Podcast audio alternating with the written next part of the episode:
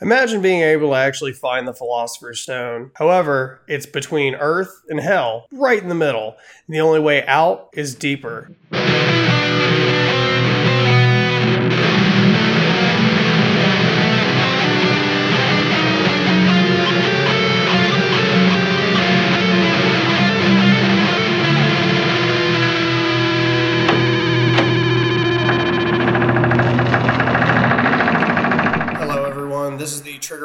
This episode. We are dealing with uh, a couple instances of suicide. So, if that is something that you have dealt with, we do have the National Suicide Prevention Lifeline is 1-800-273-8255. Again, that's 1-800-273-8255. And please remember, as our listeners, you are not alone. Hello, everyone, and welcome to another edition of Under the Floorboards, where we laugh at the creatures that go bump in the night. I am your host, John, joined by my beautiful co host, Eric. Eric, how are you today? Fabulous. Fabuloso. We're keeping it clean. so, welcome, everybody. This week we have done As Above, So Below, and we actually have uh, what's the itinerary for our cast so far? So we've got a, a good handful of people in this one. We're going to start. This film was directed by John Erick Dowdle. Uh, he also wrote part of the screenplay, as well as who I will assume is his brother Drew Dowdle. Oh, okay. so, it's a Um, little bit more of a collaboration mhm. piece. Collaborative, certainly. As far as our top billing casting, we have uh, Perdita Weeks, who plays Scarlet, our heroine in this movie. That she was, was heroin. Mhm. ben Feldman is going to play George in this film. Edwin Hodge takes on the role of Benji. Francois Civil plays Papillon. Uh, Marion Lambert is Souxie, and Ali Marhyar as Zed. So we don't have like necessarily a variety of our typical scream, uh, scream queens that you can kind of pick up on and be like, bang, bang, bang. This is kind of all over the place. Mhm. But everybody did a really great job. I feel like Mhm. in their respective roles. I think most of the direction itself was shot very well, and actually that kind of leads into our first thoughts. What kind of what, what did you think about it? Yeah, so as as somebody that suffers from a degree of claustrophobia, I would say tangentially, this isn't something that I actively, you know, I, I, I don't have a hard time with on a day to day basis, but certainly crawling underground tiny tunnels and Yeah. you know rock formations and things like that. so yes, we get into uh, the base of the movie. For for me, this was a solid. I'd say a solid six. Yeah, It's, for me, the plot was very strong. hmm You know, you're taking this this age old concept of it's it's almost Indiana Jones esque, right? Like Sure. we we meet Scarlet as this sort of gung ho archaeologist's daughter, so Yes. following in her father's footsteps to uncover the truth of the world as it is. Mhm. and, and it's it, it falls really well into that old religion idea you know Mhm. like it feels like you're reading about like zoroastrianism or something like that and it really kind of boils down very quickly for the plot line and that's really cool and i like that I was not a big fan of the dialogue. I don't think that it really propelled the movie in Mhm. any particular direction. And something we'll get into deeper into the podcast, which I guess the first couple episodes we've done have just been about, you know, getting deep. I mean, that they're just going deeper and do. yeah, I guess we, we just deep it. So Yeah. I feel like we don't really get a lot of uh, story development for like three characters that we just fucking kill. Mhm. You know, we get a little bit on one of them, and then at the end, it's like, this is all of our stories, and this is why we all survived. And I'm like, are, accomplished. yeah, what the Yeah, that- fuck? right yeah this is certainly one of those films that for me i think the environment and the aesthetic and the execution of the plot points and things like that are meant to be felt more than they are Yeah. explained It was Right. horrific Yeah, in that aspect, yeah. one hundred percent.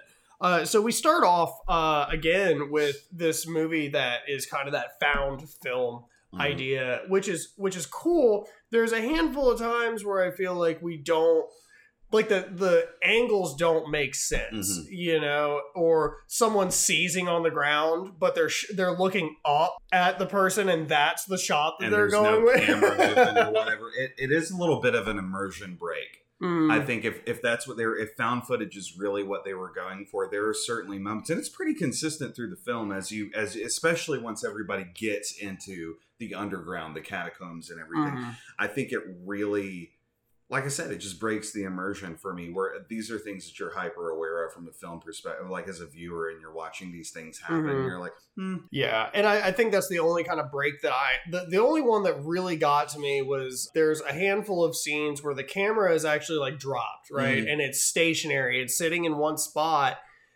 and it'll still black out film mhm. a handful of times. And I get that it's to kind of make the scene seem scarier because it's more of like that flashy in your Blah, face kind of what's going on? yeah, what the fuck? Yeah. But it's it it can't really boil down to that when the cam- like nothing is happening to the camera. sure. And it should just be that continuous No. shot. And maybe that's just me not knowing how a camera works. No, well, I own a GoPro, and that just doesn't happen. yeah, when I take my selfie stick out, like maybe, maybe the maybe the 2014, 2013 GoPros weren't quite as a- anyway. yeah, exactly. So we clocked in at about 90 minutes. Give or For- take. Yeah, give or Plus, take on this one. Mhm. So it kind of fell into that category pretty well. We we find ourselves starting this movie with it's almost like they're being she's being Scarlet, our heroine, is being interviewed by Benji, who is the cameraman of this.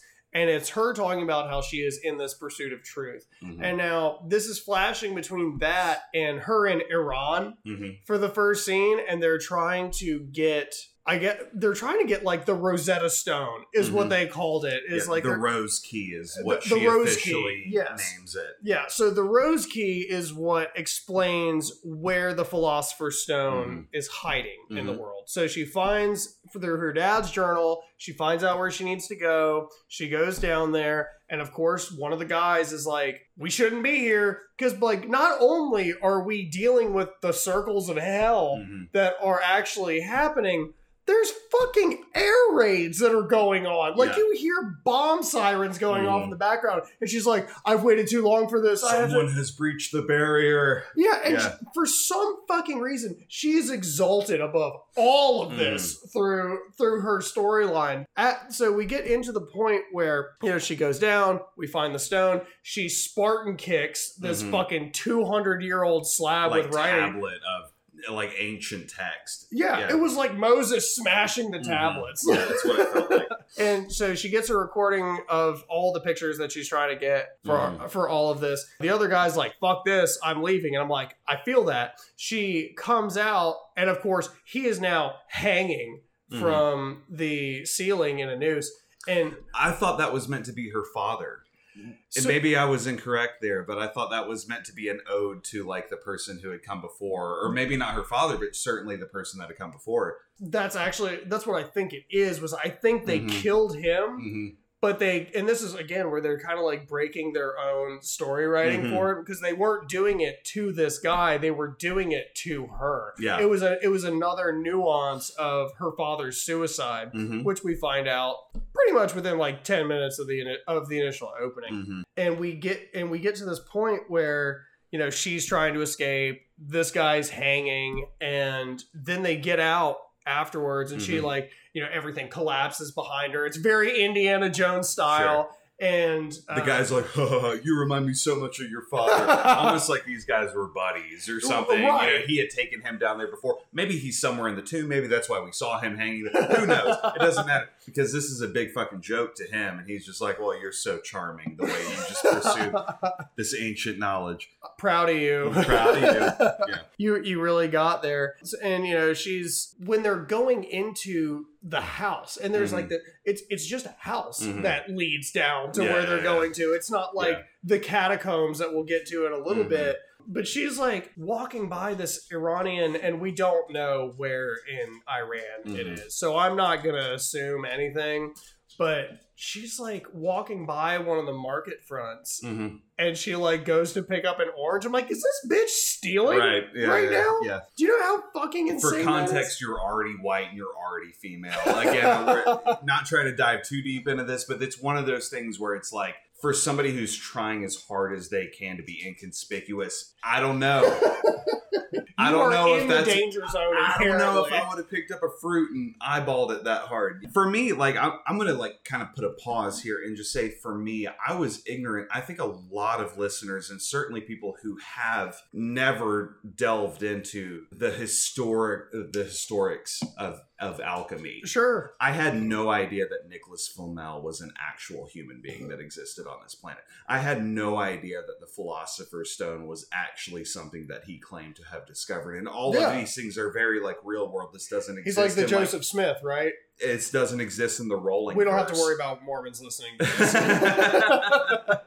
so it, it just you know it was one of those things for me where I was like I was kind of watching I was like like Harry Potter like what are we you know what are we that the same Nicholas Flamel the same Philosopher's Stone you know but no and all this is based on Aramaic uh, Mhm. text uh, stone tablets uh, there's one called like the emerald stone or something like that Yeah, where yeah, the actual terminology as above so below comes from Mhm. and it's used as like the motto or something to the effect of like being the guiding principle of alchemy and people that Mhm. are essentially were practicing this and from a you know quote unquote scientific standpoint.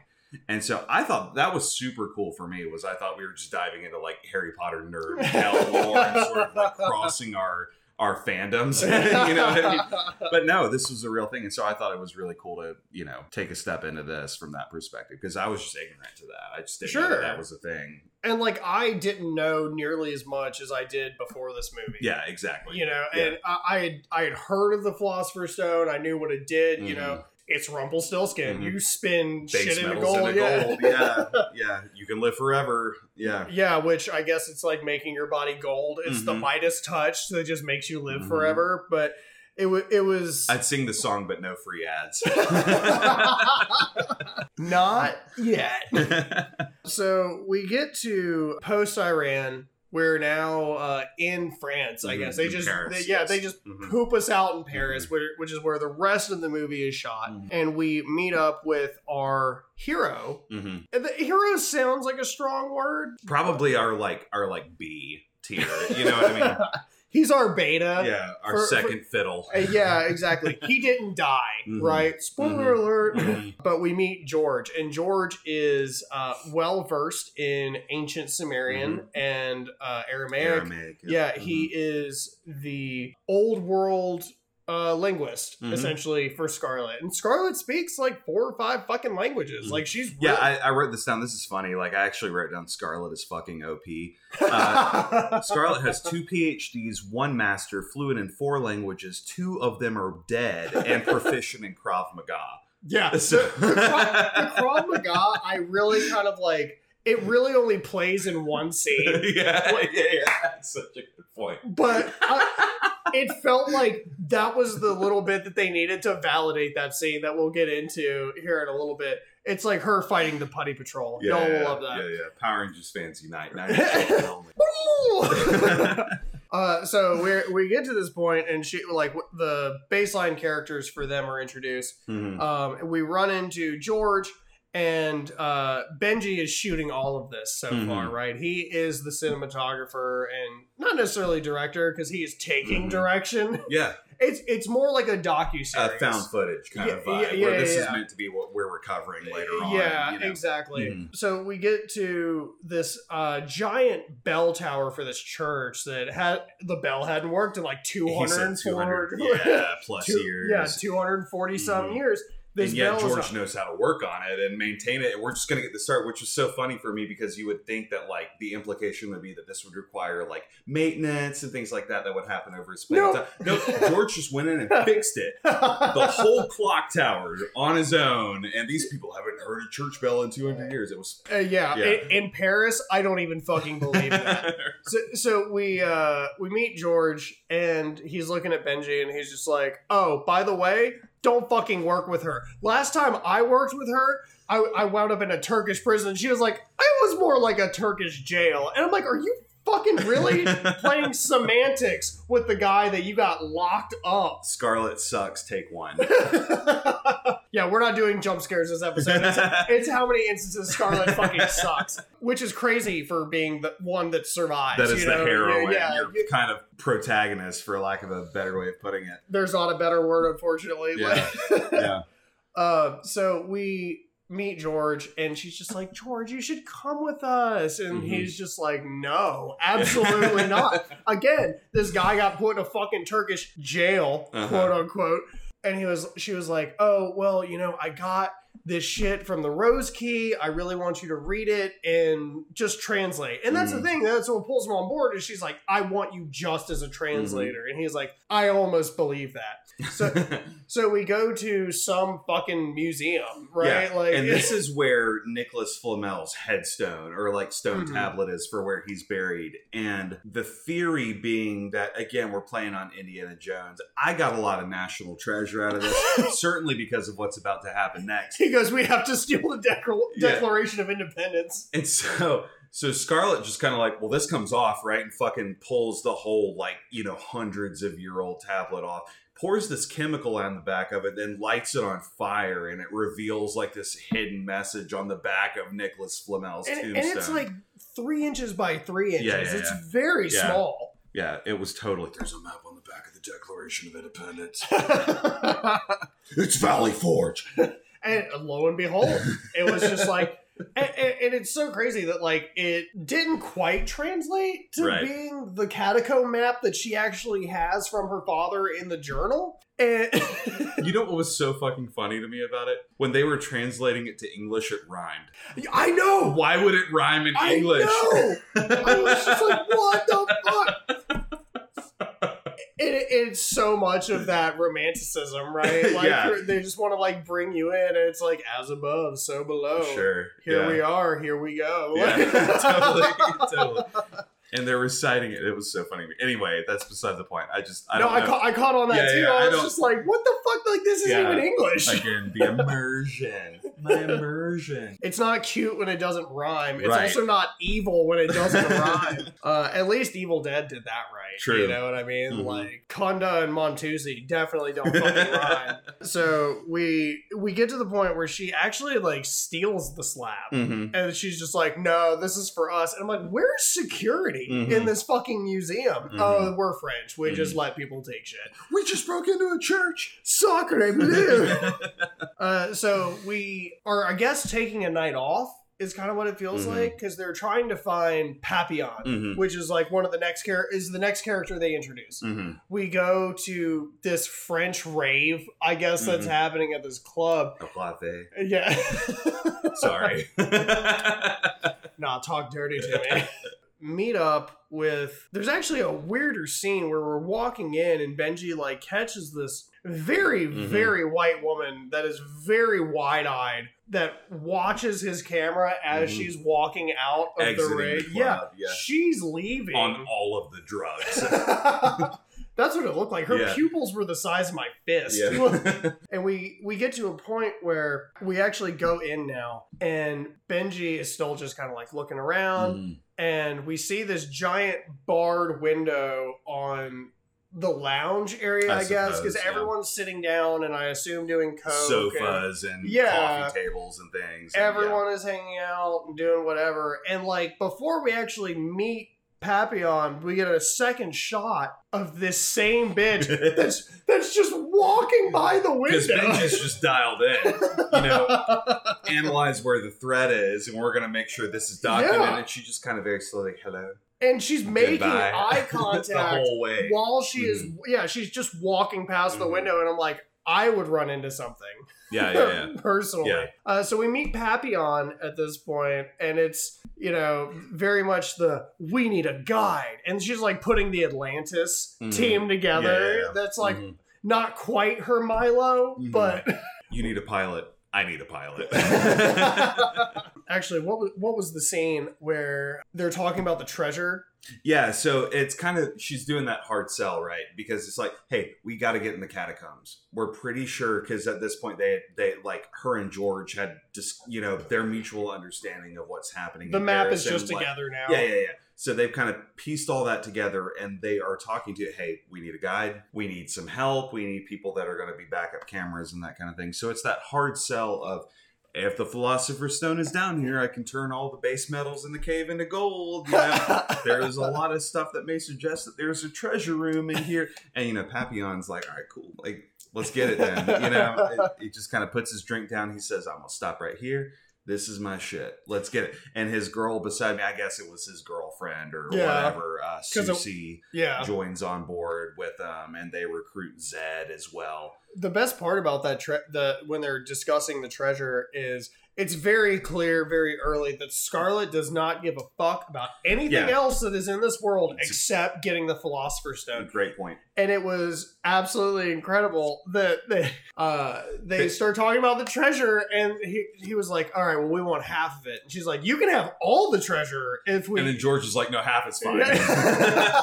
they can have half. That's okay. He was like, because I think at that point he kind of sensed that he was going to get pulled down into all of this Mhm. bullshit to He's begin certainly reluctant, circumstances being what they are. Hey, nobody wants to go breaking through walls in the Parisian catacombs and start exploring shit for the sake of finding some Yeah. Ar- Aramaic, you know, alchemic. Yeah, relic that may or may not exist in, in the circles of hell, but here we are. So we get to the next day and we meet uh Suski officially and Zed, which are Mhm. two people that are essentially just trailing along Mhm. with all of this. He's just they're just part of Papillon's crew. They've, they've I been guess. in here before. They're not afraid of the dark and the, you know. Yeah, Yeah. exactly. So we move into they we go into like this access point that I guess Papillon knows about, right? Because it's not we go into like we see the catacombs, they go in and they're just like, hey, we need to get through this point right here. And the next day they're like, okay, well, we're actually gonna go in through here. Mhm. And that scene's fucking incredible because uh, not only do they gaslight George Mhm. into going down Mhm. there and essentially calling him a bitch Mhm. until he does it, uh, they're all looking down into, they're like in this underpass Mhm. or, or of some sort. Some kind of waterway, like aqueduct. kind Yeah, of thing, yeah. know. And there's like this small hole that they have to Uh-huh. claw, they have to climb through. And uh, out of nowhere, just fucking police Mm. just come in and tackle the shit. Vive la evolution! Body cameras don't mean anything here anymore. People of Paris, we stand with you on that. totally, and uh, it and it's it forces everybody into the hole because like we're not gonna get fucking arrested for this. I guess we're going Yeah. in the the hell hole, you know.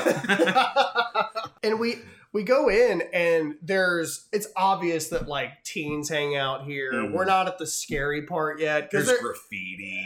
yeah, There's exactly. like roaches, like joint roaches on the ground and Yeah. shit. Yeah. And he, like uh, Papillon starts talking about how there's a character that we will meet later on that he's just like he lives down here and he can show us how to get Mhm. around. Or actually, he, it's it's not even that he was trying to meet with him. He was just like I've talked to this guy a million times Mm-hmm. until he went through this corridor. And George does his thing too, because Mhm. George is, is like, you know, all the anxieties and fears are coming out. And I can't remember if it was Benji or Papillon, but somebody remarks on it, like, why is he being, you know, the way that he's being? And Scarlett has the moment, no, no, no, his brother died in a cave just like this. And so John and I are both- drowning. Right, right. And so John and I are both waving our hands. So why would you fucking gaslight this dude into coming with you in the name of translation? Scarlet Like- being a bitch number two. Right. Yeah, so we get to the point where we're now proceeding down the corridors Mhm. aside from the graffiti room. And there's this really cute quip where we're walking through and it just says Pap on the Mhm. side. And Papillon's like, that's me. And I'm like, I know. Je suis Papillon. Sacre bleu.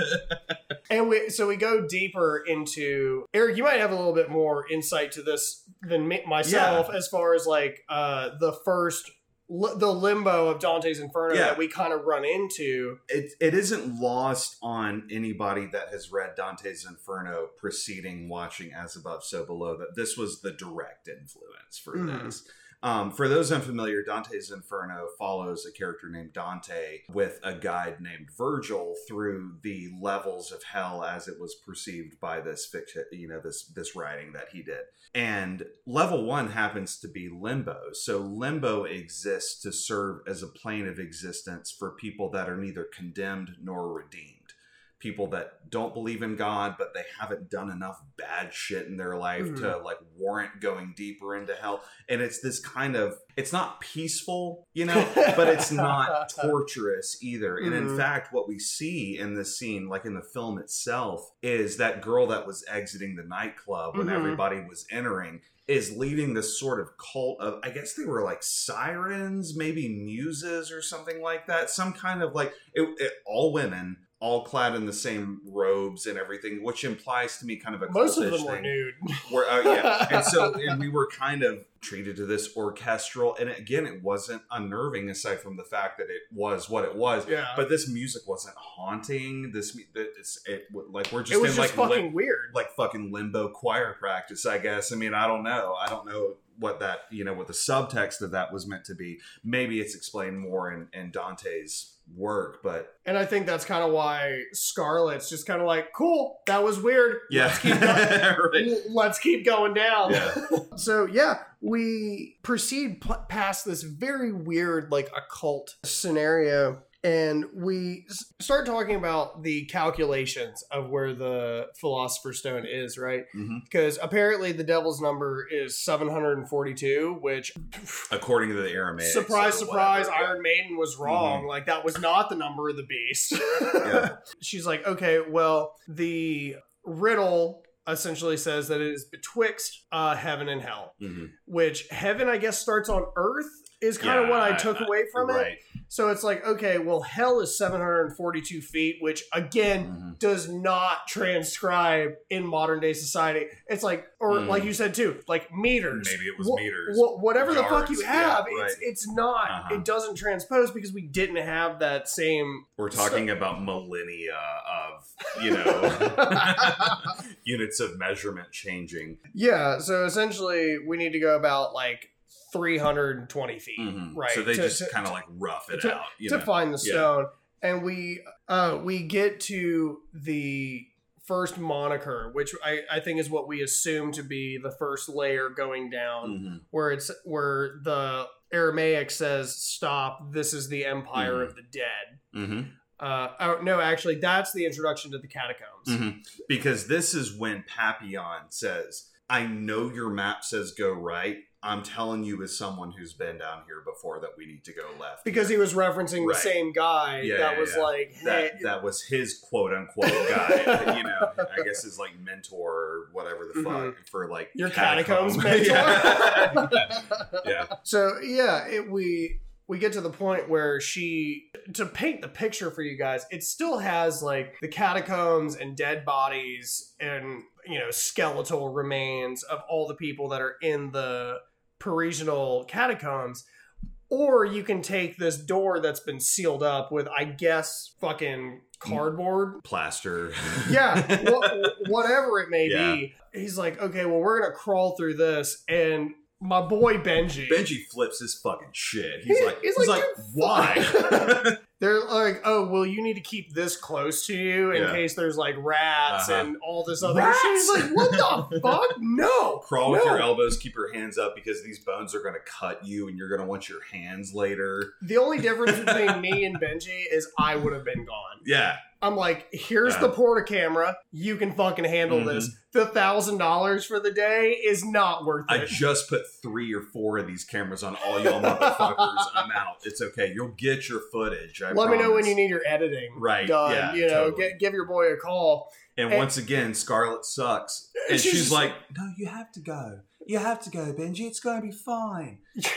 And she's like talking him through this too when he is having this mental breakdown. Mhm. It feels like while he's crawling through that the section like it doesn't crumble but it compacts. Sure. And, Right. and that passage couldn't have been more than 18 inches wide, again, with a layer of human bones Mm-hmm. and rats underneath his chest. So I don't blame my boy for having a mental fucking breakdown here in this moment because that, I mean, again, we were talking about claustrophobia, which is something that this film de- deals with a lot. But it's also that element of, I didn't fucking, I'm not even supposed to be here today. You know, it's- I didn't sign up for this level of shit. You know what I mean? Yeah, you asked me to like come down and hopefully find the Philosopher's Stone, Yeah. and that's kind of At what point are my boundaries valid for you, Scarlet? Yeah, you and- know? and, it's so funny too because I feel like with each sec, each section that we go through, Scarlet the whole time is we have to keep going, we Mhm. have to keep going deeper. She's very much the shitty Indiana Jones in the, that the case. idealist. yeah, she's Mhm. like, I am going to find this. Like, I don't care who I have to throw in the Mhm. way, who fucking dies. Mhm. It does not matter. But we get to but- Because it does cave in. Eh, Benji exactly. was right. It does fucking collapse. He's like, this doesn't feel right. This Mhm. doesn't feel stable. And it does. And every level comes out of necessity. Right. It's not like, Mhm. oh, well, we just need to keep going because Scarlet said it's like, well, the path behind us is gone. It's barricaded at this point. and but, that's like four know. or five instances of Mhm. just crumbling Mhm. behind So them. if you needed help keeping track of which level of hell you're in, the film does a great job of really like barring the way backward for you. mm-hmm. 100%. So this is the point where we sort of move into what the theme of this is from a character development standpoint. We hear a phone ring off in the Mhm. distance after everybody's kind of gotten their wits back. We hear a phone ring Which we really don't get context for Mm-mm. for a good amount for, of this for movie. most of the movie, and they sort of meander through the different rooms of this new passageway. the next part of the Inferno. yeah, layer or whatever. And there's a piano that's up against a wall hmm and it's it's it catches George because George says this looks like the piano we used to have. Me and my brother used to play My Uh-huh. Bonnie Lies Over the Ocean. That Mhm. was the only thing we needed to use, except for the fact that This the A4 A4 was is- fucked up. right. and sure enough, he plays the melody to that song, and when he lands on that A4, it is flat as all hell. Mhm. And there's just that moment of, oh fuck. the projections are too Yeah, yeah. real. Yeah, yeah, oh yeah. no. and we hear the phone ring one more time, and this time it's louder. And Scarlett finally just like kind of does her thing and just move forward and takes off and like Release down the another yeah hounds. another like hallway or whatever and finds the source. There's this you know again this like dusty sort of like bony bone ash shit you know mm-hmm. phone and she picks it up which i i didn't pick it up what exactly what was being said but i assume it was something to the effect of why didn't you answer the phone when i called the first time Right. you know what i mean because this will play into what we're going to talk about later on as we find out what the because he says, "I'm looking for Scarlet." Yeah, I think yeah. is, I, Yeah, I yeah, think is okay. what what you hear on the other side of the That- phone. that reinforces what my thoughts were so that's cool Yeah, Yeah. exactly. So we actually get to the point now where we meet. Uh, I think his name is Hector. Yeah Is the is the weird fucking the the person that was showing Papillon in the time of old, I guess, how the catacombs in their old work. spelunking days Yeah, Yeah. it is we run into him and he looks like someone out of 30 Days of Night. Like, it looks the- like death. yeah, the yeah. the pupils are just completely or his eyes are Mhm. completely pupil blacked out from being under the earth, I guess, for because he said that he had missed him by like 2 years. Mhm. Like and if the if the case is that Why didn't you look for me? You know. yeah, and Yeah. well, and that's where we start to realize that this is again another one of those projections, like the Mhm. piano and the phone and all of that shit. Is it's him being a projection, which apparently these projections are super fucking deadly Mhm. from what we have run into. So Yeah, because because uh, Papillon says that like I did look for you. I thought you were fucking dead. It's been years. Yeah. Like what are you doing? You know. and they just start following him. yeah, like just no questions Mhm. asked. and Like- immediately a level collapse. It's almost like another. You completed this stage in the mission. We're Mhm. going to move on to step three now. You know. And actually, uh, in my notes, this is the first time that we see George's projection of his brother. We get that little snippet of him like standing in the Mhm. background, and it's just like, what the fuck was that? Why is there a child? And you're just like, oh, right. Homeboy's brother just, you know, got iced in this Mhm. catacomb and unfortunately your boy has been gaslit into being in here and reliving that same trauma and we we do come to find out that you know all of the stories that kind of encapsulate themselves are all standalone Mhm. you know They're self-contained. yeah, they're they're very self-contained. Like uh, we're I'll go ahead and tell you guys now. With George, he was supposed to save his brother. Like his Mhm. brother was in the in some fucking catacomb that was Mhm. flooding, and he was like, "I'm gonna be back for help," Mhm. and he didn't come back in time. So Right. that's his his tribulation Mhm. throughout this and that's why he's being haunted by Mhm. that the same way that like i said earlier we're seeing the noose the Mhm. first time when we're in iran we're getting that little bit of backstory so he leads us down into the first templar Mhm. right This is this is right after they discover they're in a loop. yes This is right after they discover like they go down a well and Benji kind of slips down that road. Mhm. You remember and bumps everybody down like this funny like Super Mario Brothers kind of moment where he's Whoa! yeah yeah and everybody kind of drops the bottom and and yeah like i said that's where they enter the loop but this time there's more clues things are rearranged slightly from the 1st Mhm. time that they had gone through this and we're back at the very beginning of the the dungeon it's very it's very that uh classic PC dungeon crawler Yeah. where you really just kind of open it up and Mhm. it's really just tiered layers. yeah so we we run into this Templar who is as Benji said, that's a dead body. whoa and that man is dead he's not rotted Mhm. or anything like that. He is just dead. which is super like- fucking weird Mhm. because what was your first impression of that was it the same as mine and Well, because like- they're talking about like this is circa 700 years ago, Mm-hmm. and the body is just laying there, and it's like, does the Philosopher's Stone just maintain the gates and everything around Mhm. hell? Is that like the trigger point Right. of all of this? right And, because that's that's the thing is is that Nicholas Flamel dead but not rotting right, You know what I mean? Right. Maybe life as we perceive it is separate from what alchemy, elemental shit would perceive as living. His cells are still intact, even though his soul has exited. right, and, You know and did it though. Right. And Di- so that's your first kind of foray into that. What does living actually mean? So at this point, Scarlet kind of sees another avenue, right? Here's the next Mhm. way forward, which is, I guess, her thing. So she punches through. There's this, again, there's Scarlet being a bitch, number three. there's this little gutter thing going through, and I, it's like a pool of water, but it's flowing. So that would imply, like, you know, Yeah. there's there's another cavern, there's another Mhm. chamber beyond this. She uses all of her Indiana Jones skills and punches through with her Krav Maga. she does too. She just punches into the floor. this like brick floor, this like stone floor, concrete, whatever the fuck, and everything sort of drains out, and she can kind of move in, and they can swim under this passage at this point. When she emerges on the other side, nobody knows what's going on, so they Mhm. we have to follow Scarlet now. Scarlet's a bitch. well, she's not coming back. right? Yeah. so George goes next. Again, I, I think that this is a love interest thing for him. You know, Oh, yeah. perhaps or like maybe and like she's a smoke show. I get it. hundred percent. And so he makes it through, and he it reveals the shot of behind this gated sort of like Legend of Zelda thing, where like you have to find the switch to open this, but beyond this is a bunch of gold and treasure chests and all kinds of shit. And he's enamored by that by itself. But when he turns to the left, he sees Scarlet looking at this big kind of oh, what's the word for it? It's not quite a mosaic. it's not it, but sort of like a, i'm Yeah, gonna use mosaic. That's incorrect but i'm gonna use that just to keep moving forward. And she just turns and she's kind of got tears in her eyes and she's like it's real.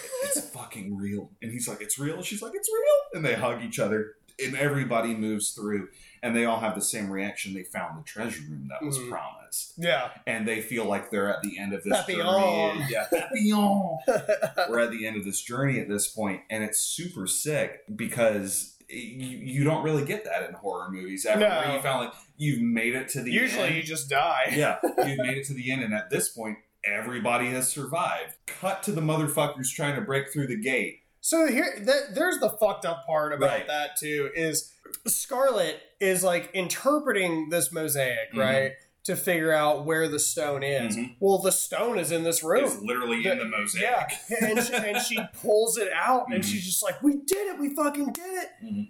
And then she like puts it together that the treasure is a trap because she's just like, oh well, the philosopher's stone would be put next to treasure because that's so obvious, Mhm. and this is like, it's not. and people don't so. like Yeah. So, I'm not into art.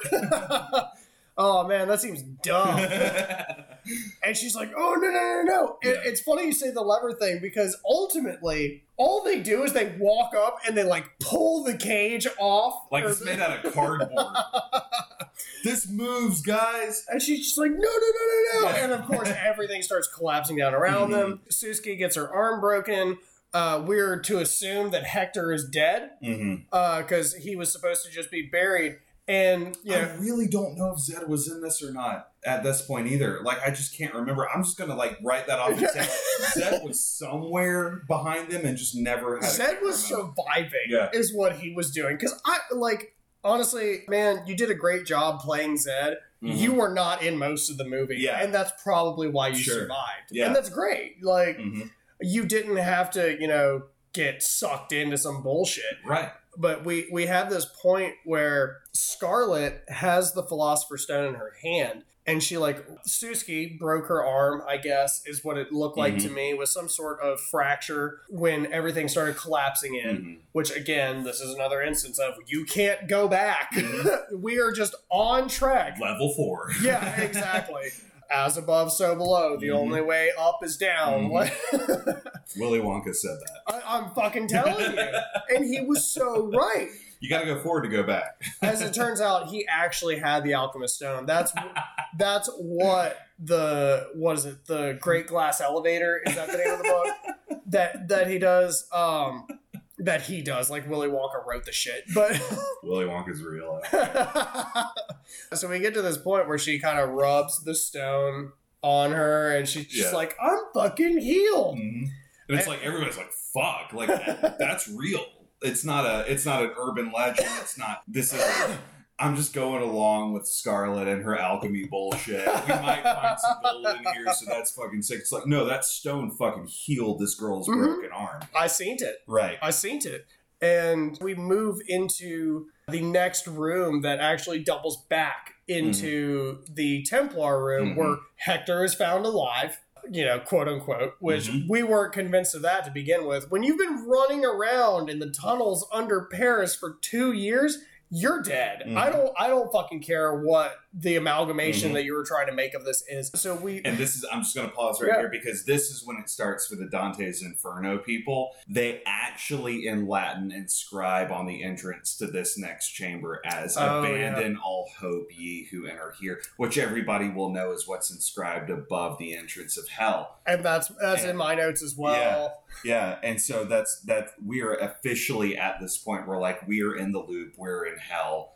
This shit is actually fucking happening. You've pulled the stone out, and for me, that was what the catalyst was. Mhm. Right? Was that's what? Well, and that's know. kind of what triggers too, like moving into it. Like now we can start killing people. Yeah. You know, Mhm. like the first little bit of this movie was all text. Mhm, You know, but you made it halfway to hell. mhm. Is, is the way is the way I interpreted it. Is that we're not in hell, we're just going there. mhm. So we make it to back. It, it loops back into the same room that we were in, Mhm. right? With the Templar laying that we weirdly see a little bit more rotting. Now he's rotted. Now that Yeah. that cross on his chest is faded. Mhm. It's everything is white. Everything is covered in bone meal and ash and shit Mhm. like that. So yeah, there's definitely some time has passed now. And it's like, was the stone just charging everything, Right. staying keeping there? it alive. Right. Um, until Mhm. We get to the point where Souxie winds up going up to Hector and she's like trying to talk to him and he's very blasé about Mhm. the whole thing. He's not speaking or retorting or really having any Jay chilling Yeah, corner, he- baby. Like and that's when it looks like he drank the bong water. Honestly, like it's very Yeah, you got to know how you drink the bong water. And, and- That's our boy Hector. and she makes the cardinal mistake of she comes up to him and she starts touching him. Mhm. She starts like trying to rub his arm, and almost in a paradigm shift, he just grabs her by the face and just starts crushing Mhm. her face into the stone, concrete, whatever you want to call it. Four. Kill number one. Kill number fucking one. Souxie via Skull Cave In. And she gets beat to death. No, that was brutal. yeah, it was it was absolutely insane. This was And- another one of those scenes you were talking about earlier. Again, sorry to cut you off. No, that not was, that was another one of those scenes where we were talking about how some things are shot, some things are found footage. this is one of those instances of I'm not sure if we're meant to believe that her headpiece flew off of her head when it was beaten into the ground And floated in the water. and pointed back at her body as she was still being pounded into the cement. it was the power or of the. Philosopher's Stone. It was the power because, like, there is no other logical explanation for why we should have been able to see that. So Souxie dies. I mean, and it's like it's just like, oh fuck, like this is suddenly very real. Skull right? Crusher Yeah, four. yeah, yeah. grave digger. And so the first thing that happens is like this kind of pseudo funeral where Mhm. Scarlett's like, "I'm so sorry, I'm so sorry," and like Papillon is beside himself because again, I think that just reinforces that this was meant to be his girlfriend or Right. whatever. You know, his there was part- gravity to partner in crime. At least like we were on the same page about exploring caves and shit together. So he's like distraught by Mhm. all of this and what just happened and everything. And this is when kind of I think everybody starts wrapping their brain around the fact that there are things that are supernatural that are happening to us right now. Yeah, I That- felt that way about you know, Scarlet. hmm Because Hector Because she just- just healed someone like Jesus. Right.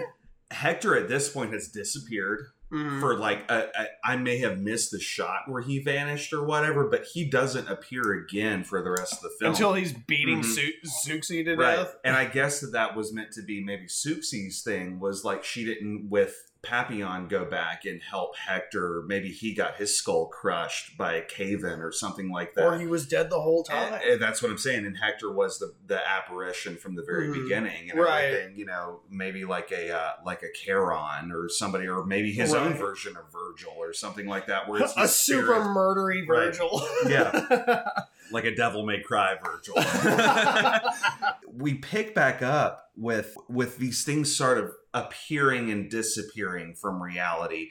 Um, Scarlet sees a noose, just for instance, and Mhm. it was one of those things where, again, this ties back to the body that she saw hanging and Right. that kind of thing at the very beginning of the film. And we're starting to get a little bit of everybody's perception of what's happening around them is, is individual, is, Right. is self contained, like we were talking about once again. And then we find ourselves back to the well, back to the big dropping point. Which I'm pretty right? sure was the same set. Yeah, they, yeah, they I think it saved so too. much money on, Totally. on having the same well three he- times. And here we are again, and so everybody's like, okay, fuck, like let's get the rappelling rope and the, you know, Mhm. harnesses and the carabiners and everything back out because I guess this is just what you bring when you go into catacombs. yeah, because apparently we're just spelunkers now too. You never know when you're gonna have a George is like, I did hole that you're not sign have to- up for right. this shit. Right.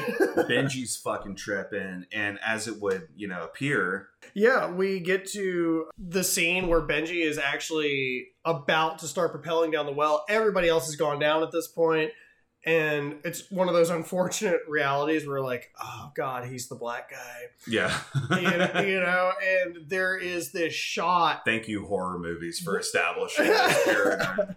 where the Yeah. the same woman who we saw at the rave that we Mhm. saw at the cult meeting now just kind of like walks through this corridor um but she walks side to side and honestly guys like it's it's the equivalent of walking side to side in a hallway i'm Mhm. like where the fuck did you even disappear Mhm. to Yeah, there's not doors; it's a hall. That's a that's that's drywall. yeah, Yeah. And, and then Yeah. all we really get is this scream from benji and then just Mhm. he hits the ground He drops so hard. So I have a thought. I have a I have a thought. Did Benji at any point in his life abandon a woman and child? Because that woman, when she appeared that time, was holding a baby in her arms. Did he at any point abandon? Did they die? Did he fail them in some way? And that was his tribulation, was confronting the fact.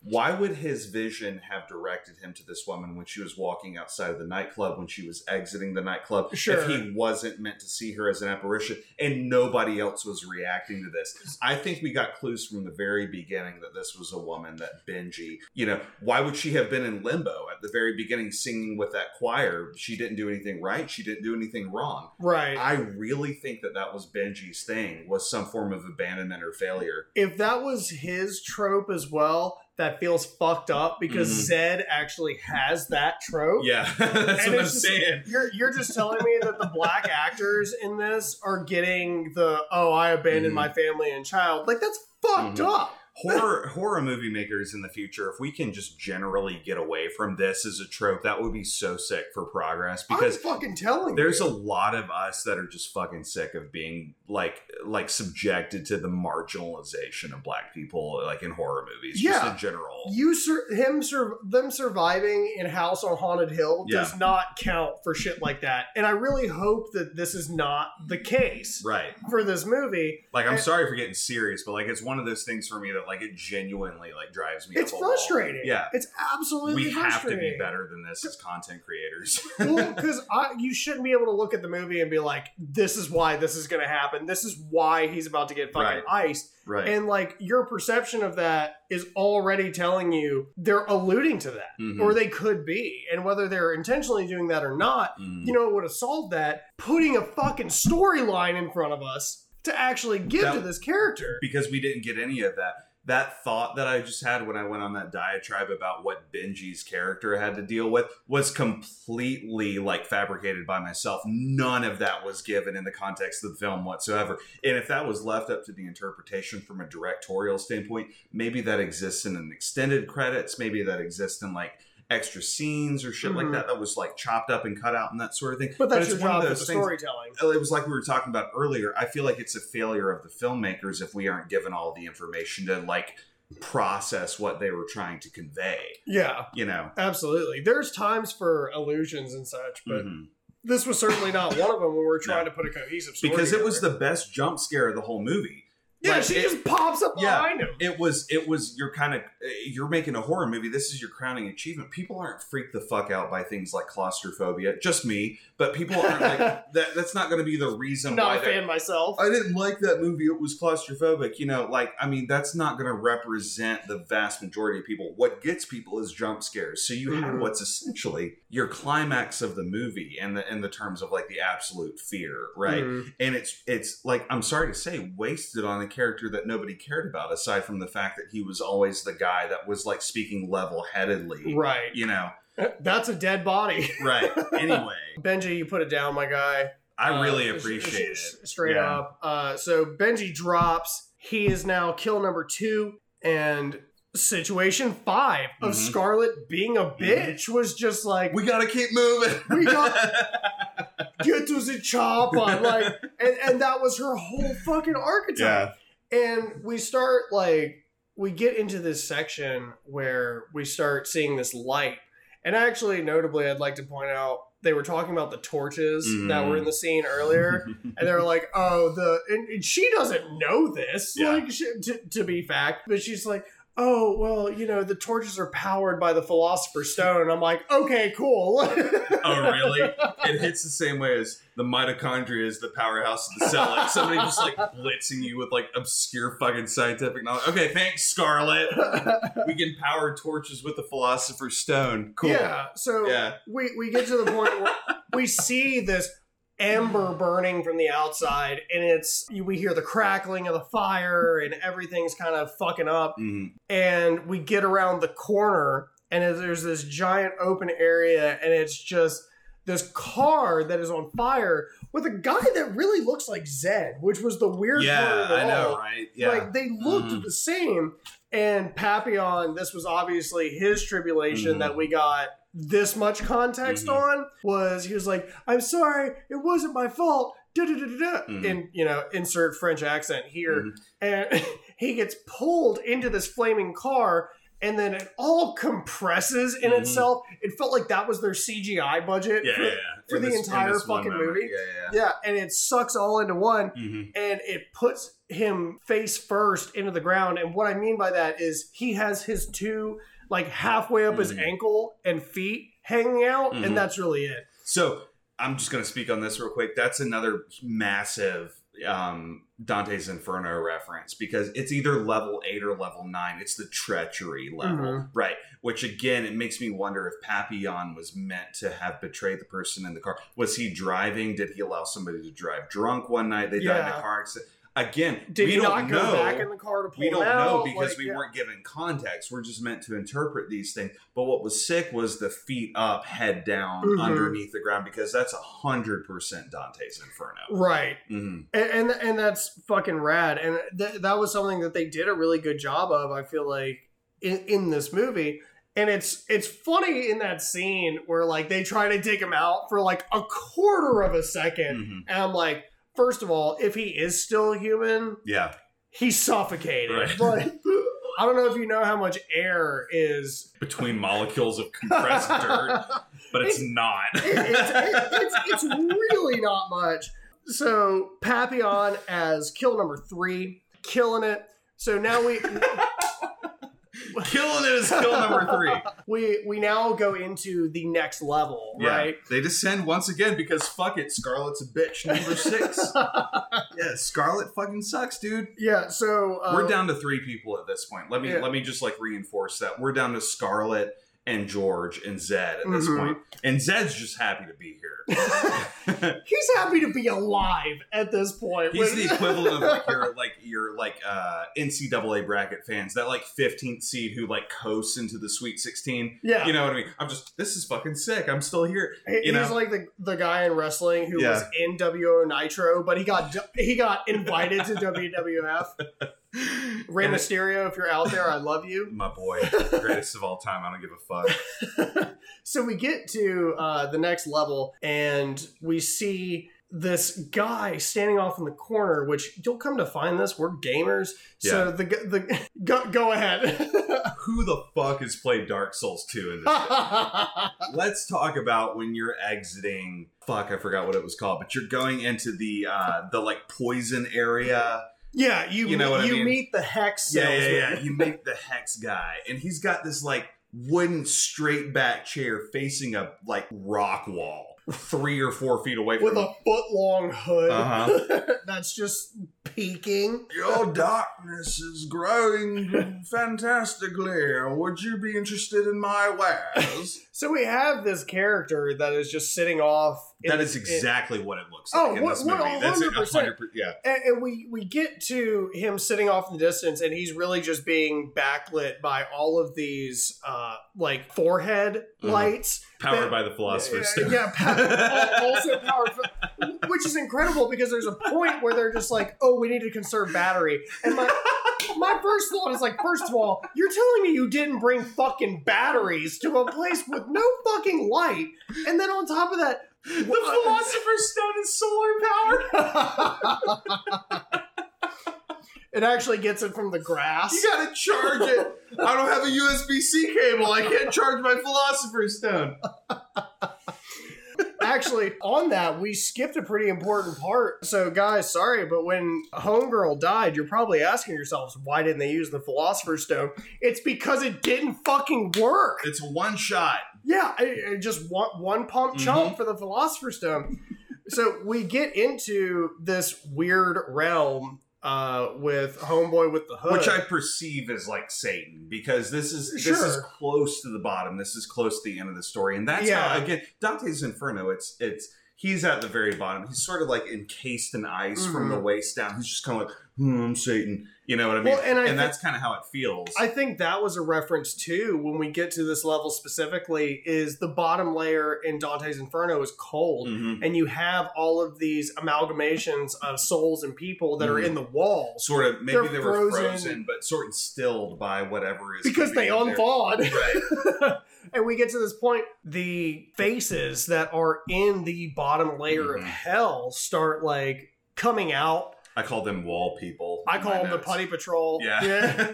that they looked just like the Putty Patrol from Power Rangers, and I guess it's the gray skin suits more than anything else. and the budget, but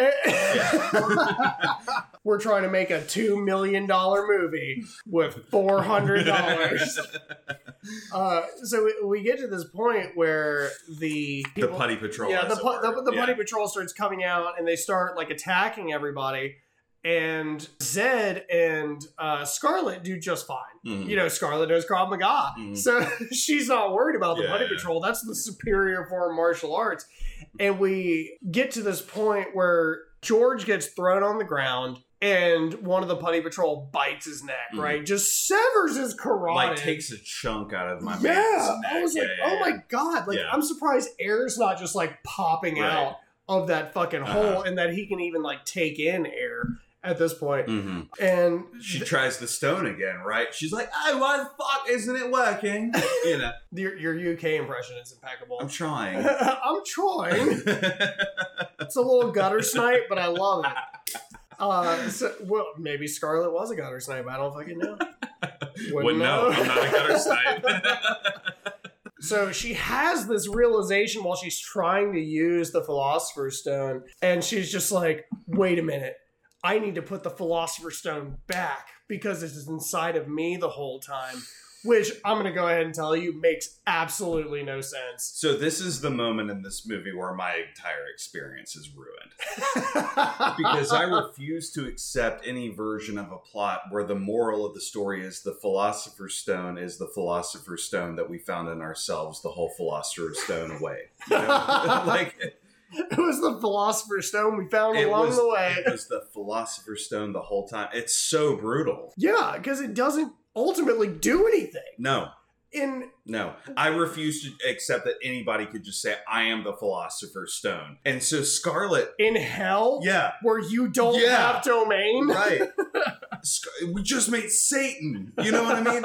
and Scarlet's like, "Hey, fuck! I'll have to go all the way back up." And she makes it. She I put it in my notes as we run it back. Yeah, yeah, yeah. and I don't know if she utilized the loop or not, but she goes back up hell, and like everything. Because we is didn't collapse the last three Right. levels. everything. We're in that loop again. Everything's slightly different. Like the gutter where there's that waterway, and everything is now filled with blood. Like the hallways are now filled with like wall people, and there's like And, not, and not to cut you off, but that's like- another instance of those scenes where her camera comes off and it keeps Yeah. blacking out. Yeah. And I'm just like, there was like a zombie wall putty patrol motherfucker that came out who's like, brah, and she like punches the shit out of him and just like keeps moving. like, brah, ah, fuck.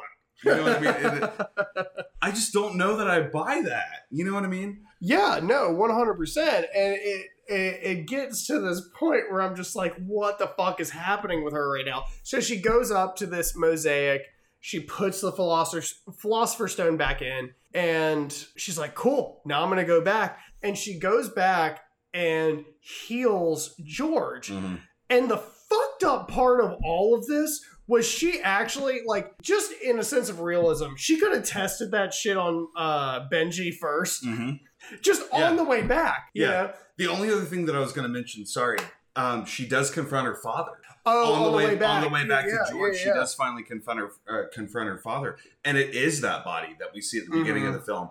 And she just kind of hugs him and is like, "I'm sorry, I didn't pick up the phone. I didn't know you were in so much pain. And that's so where we pain." got the phone from. Right, Yeah, you yeah, know, yeah. yeah. And she's, I'm sorry I didn't pick it up. I didn't realize you were in so much pain. And he's just kind of like disappears. Yeah. And it's like, oh, so that's all you have to do to atone for your sins and like your failures as human.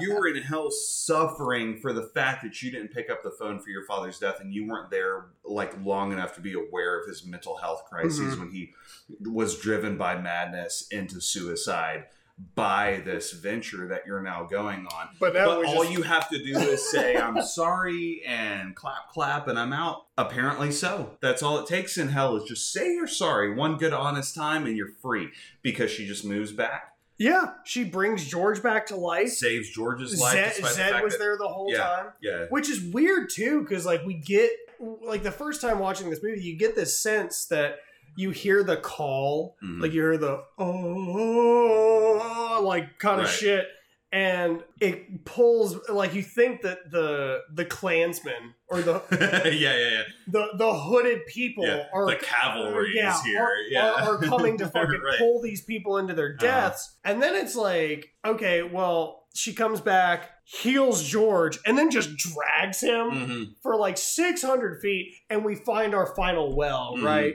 And she's like, okay, well, the Philosopher's Stone is inside of us the entire time. and there's this weird.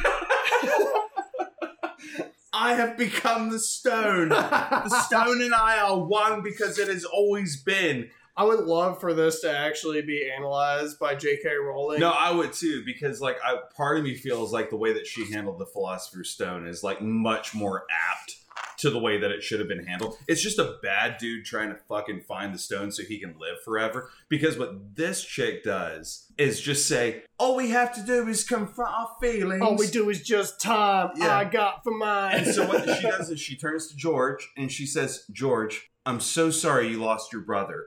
Will you just look inwardly for a second and apologize to your inner conscience and say that I am sorry for Mhm. not saving my brother? He's like, Yeah, I'll do it. And then she turns to Zed and says something I don't fucking know. His She was his- like, "Do you have anything that you regret?" and he like admitted to what he wanted to, you know. And then she's I got like, a baby I've never met. "Mhm, yeah, Again, Zed, I'm sorry for your writing for that. That's not. that was literally, you know, already handled. they could have pinned that on right? You know, anyone, right? You know. And so they just sort of say, "All right, well, we are going to jump down this 400 foot cavern, or aren't we?" And they all hold hands and go for it, And it's just like this tumbling scene of Mhm. just ah! like Alice, Alice down, you know, the Yeah. rabbit hole kind of thing, you know. Tumbling down, tumbling down, tumbling down. Yeah. So we meet the base, and like you can actually see when we get down there that they're trying to pull it up, Mhm. and it's very clearly a manhole Right. cover. And they go to push it, and they push it out. And then they're like, "Oh my god, we actually made it to the other side!" Like, Mhm. fuck everyone that's died so far for my ego. Mhm. Because, like you were saying, we could always just go back and heal those people. Because when when Scarlett is going through that like odyssey of I've got to go relive everything that I just Mhm. experienced and everything, she sees all of the bodies, but she chooses not to like go back and you know she's she's interested in getting out of the hole at this point. She could have stopped Right. for five seconds Scarlett and brought my number- boy Benji back. Scarlett sucks number six, seven, eight, nine, and ten for that one. Sorry, we're gonna plug five. Yeah, no, Um, one hundred percent. And it's you know we, we have that amazing shot of they push the manhole Mhm. cover out, and which know, was actually a sick shot. Like It we, is, we've it been is. like dragging this for a hot minute, but like this is actually a really cool shot. because like because it is the as above so below. Uh-huh, like you right. feel gravity on the other Uh-huh. side, mirroring. mm, Yeah, and pulling down Mhm. how it's supposed to work. And then they all just like the way they crawl out emulates that Mhm. very well. It's like jumping into a pool versus like climbing out of it. You know what I mean? yeah, was- absolutely. And you feel like you watch their spines like contort while Mhm. they're pulling themselves out. And there's this amazing moment when they all get out, and you know, everybody has like the Trinity hug, Mhm. and then We survived the movie. yeah, and then Zed is like, "Before I die, I'm just gonna fucking yeah, yeah. leave." He does this like slow walk and he kind of puts his head hands on his head and then he kind of turns around and looks at them because they're just continuing to hug at this point again Mm. um, but he's like i don't want y'all to ever fucking call me i don't want any emails Lose my number. right it's so good And then obviously George and uh, Scarlett are hugging at this point. They're like, "We did it." I'm Mhm. like, "Well, you didn't even have to do it to Yeah. begin with. You know, because again what did we accomplish right we, we could have saved three to four lives just Mhm. like not doing this dumb shit." And the worst part about all of it is we get to that final scene Mhm. right where it actually cuts to when Benji was interviewing Originally her the beginning yeah Yeah. do, doing the same interview that he was at the beginning of the movie and she's like this is just a matter of searching for the truth Mhm. and i'm just like well you could have done that by yourself so scarlett has this sort of I, I don't even know if it's a savior complex as much as it is. it's not a savior complex. It- she saved no one in this movie except for Souxie. But it's kind of that like i i exist to bring everybody else up to my level sort of Mhm. you know what i mean? Where in her pursuit it's of, the hubris. It is the hubris. She's definitely orange lantern vibe you know what i mean? And mine mine mine mine mine mine. Yeah yeah yeah.